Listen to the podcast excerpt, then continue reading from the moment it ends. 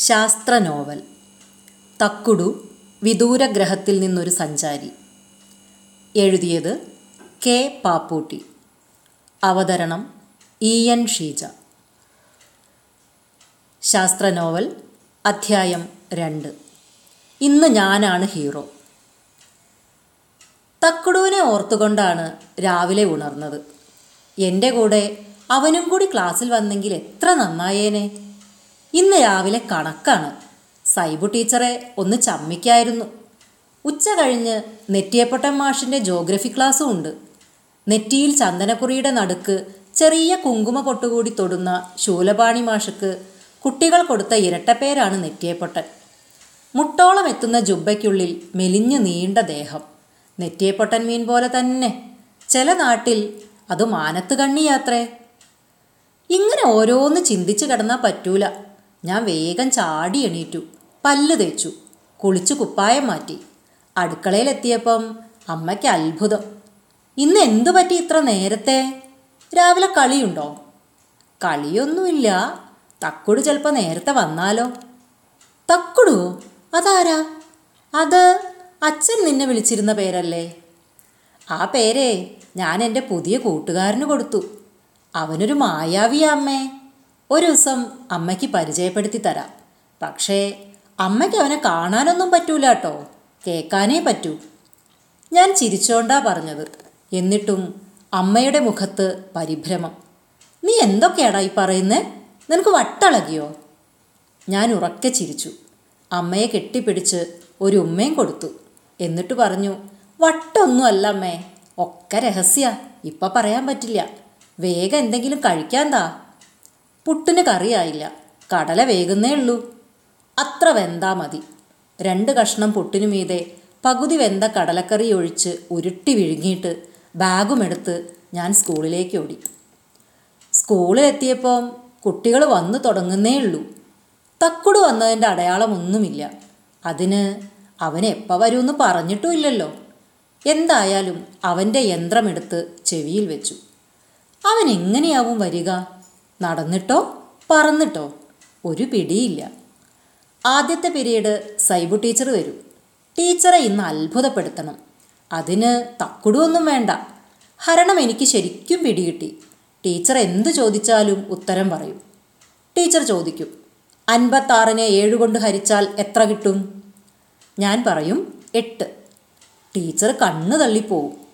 അതെങ്ങനെ കിട്ടി? എന്ന് ചോദിച്ചാൽ ഞാൻ പറയും ടീച്ചർ അൻപത്താറ് മിഠായി എന്നെ ഏൽപ്പിച്ചിട്ട് ഏഴു പേർക്ക് കൊടുക്കാൻ പറഞ്ഞാൽ ഓരോരുത്തർക്കും എട്ടെണ്ണം വീതമല്ലേ കിട്ടുക? ആദ്യത്തെ എട്ടെണ്ണം ഞാൻ പോക്കറ്റിലിടൂ കേട്ടോ അപ്പം ടീച്ചർ ചിരിച്ചു പോവും.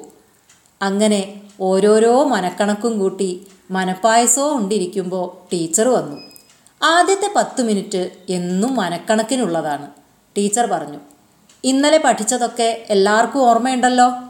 എന്നാൽ ഒരു മനക്കണക്ക്. ചിന്തിക്കാൻ അഞ്ച് മിനിറ്റ് തരാം. ഉത്തരം കിട്ടുന്നവർ കൈ പൊക്കണം. ചോദ്യം ഇതാണ്.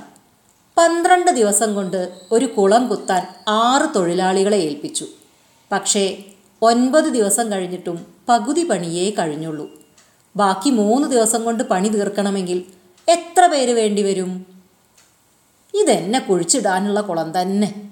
ഒരു ജെ സി ബി ഏർപ്പാടാക്കിയാൽ പോരെ ടീച്ചറെ എന്ന് ചോദിച്ചാലോ? പക്ഷേ അതിന് ധൈര്യം വേണ്ടേ? അപ്പോഴാണ് ചെവിയിലെ യന്ത്രത്തിൽ നിന്നൊരു ശബ്ദം. മണ്ട ശുപ്പാണ്ടി ആറുപേര് ഒമ്പത് ദിവസം കൊണ്ട് അൻപത്തിനാല് പണിയല്ലേ ചെയ്തിട്ടുണ്ടാവുക? ഇനി അത്രയും കൂടി പണി ബാക്കിയില്ലേ? അത് മൂന്ന് ദിവസം കൊണ്ട് തീർക്കാൻ എത്ര പേര് വേണം? ഓ ഇത്രയേ ഉള്ളൂ.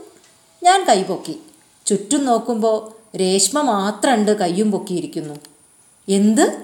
യദു കൈപ്പൊക്കിയെന്നോ സൈബു ടീച്ചർക്ക് അത്ഭുതം. എന്നാ യദു പറ. ഞാൻ പറഞ്ഞു പതിനെട്ട് പേര് വേണം. എങ്ങനെ കിട്ടി? ചെവിയിലെ യന്ത്രത്തിലൂടെ തക്കുടു പറഞ്ഞ ന്യായങ്ങളെല്ലാം ഞാൻ ടീച്ചറുടെ മുന്നിൽ നിരത്തി. മിടുക്കൻ.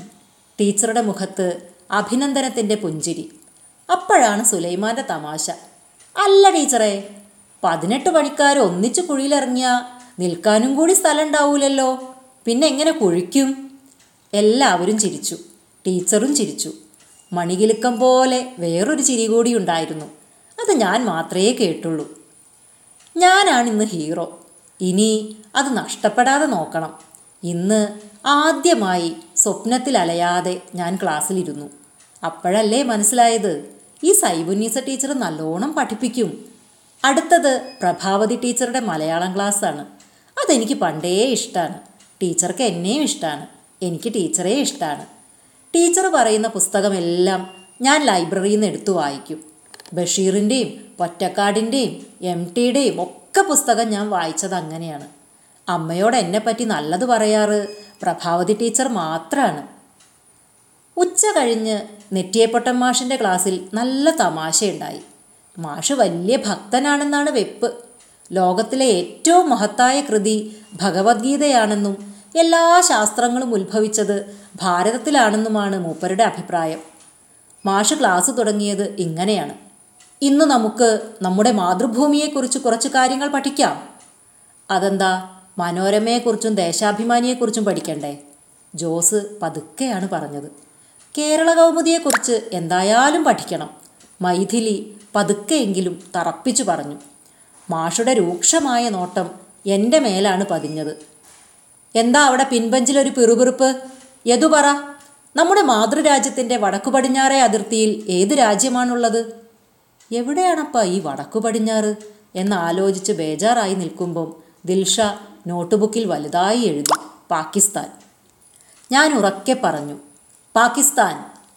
എന്നെ പരിഹസിക്കാനുള്ള അവസരം നഷ്ടമായതിൽ നിരാശയുണ്ടെങ്കിലും അത് പുറത്തു കാണിക്കാതെ മാഷ് പറഞ്ഞു. ഓ യതും ഇടുക്കനായിപ്പോയല്ലോ അവിടെ ഇരുന്നോ? ഇനി വർത്താനം പറയല്ലേ കേട്ടോ? ഞാൻ തല കുലുക്കി. ഒരിക്കൽ കൂടി ഞാൻ ഹീറോ. തീരെ സ്വപ്നം കാണാതായാൽ മോശമല്ലേ എന്ന് കരുതി ഞാൻ ഹിന്ദി ക്ലാസ്സിൽ കുറച്ച് സ്വപ്നം കണ്ടു. പിന്നെ ബെല്ലടിച്ച പാടെ ഗ്രൗണ്ടിലേക്ക് ഓടി. ഇടത് കൈക്ക് ഇപ്പോഴും നല്ല വേദനയുണ്ട്. ഇന്ന് കീചകനെ നേരിടാൻ തക്കുടു സഹായിക്കുമായിരിക്കും. കീചകൻ ഒരു ദുഷ്ടചിരിയുമായി ഗ്രൗണ്ടിലുണ്ട്. കളി തുടങ്ങി അരമണിക്കൂർ കഴിഞ്ഞു കാണും. ദീപു പാസ് ചെയ്ത ബോൾ എന്റെ കാലിലെത്തി. ഇടത് വിങ്ങിലൂടെ കയറി ഞാൻ ഗോൾ പോസ്റ്റിലേക്ക് അടുക്കുകയാണ്. സുനിലിനെയും ഷാഹുലിനെയും വെട്ടിച്ചു മുന്നേറുന്ന എന്റെ അടുത്തേക്ക് അതാ കീചകൻ പാഞ്ഞെത്തുന്നു. ഉള്ളൊന്ന് കാളി. പക്ഷേ എന്നെ കാൽ വെച്ച് തള്ളിയിടാനുള്ള ശ്രമത്തിൽ അവൻ മലർന്നു വീണതും ഞാൻ ഗോളടിച്ചതും ഒന്നിച്ചായിരുന്നു. എന്താണ് സംഭവിച്ചത് എന്ന് ആർക്കും മനസ്സിലായില്ല. കീചകൻ എണീറ്റ് ചുറ്റും നോക്കി. അടുത്ത് ആരെയും കാണാനില്ല. ഗോളടിച്ച ആവേശത്തിൽ കുട്ടികൾ ആർത്തു വിളിച്ചു. ഹാഫ് ടൈമിന് ശേഷം കളി ആരംഭിച്ച് പത്തു മിനിറ്റ് കഴിഞ്ഞപ്പോൾ വീണ്ടും ഞാൻ ബോളുമായി മുന്നേറി. ഇത്തവണ ഇടിച്ചു വീഴ്ത്തിയേ അടങ്ങൂ എന്ന മട്ടിൽ കീചകനുണ്ട് മുന്നിൽ. ഞാൻ പന്ത് വെട്ടിച്ചു മുന്നേറാൻ ശ്രമിക്കുന്നതിനിടയിൽ അവനതാ കമഴ്ന്നടിച്ചു വീഴുന്നു.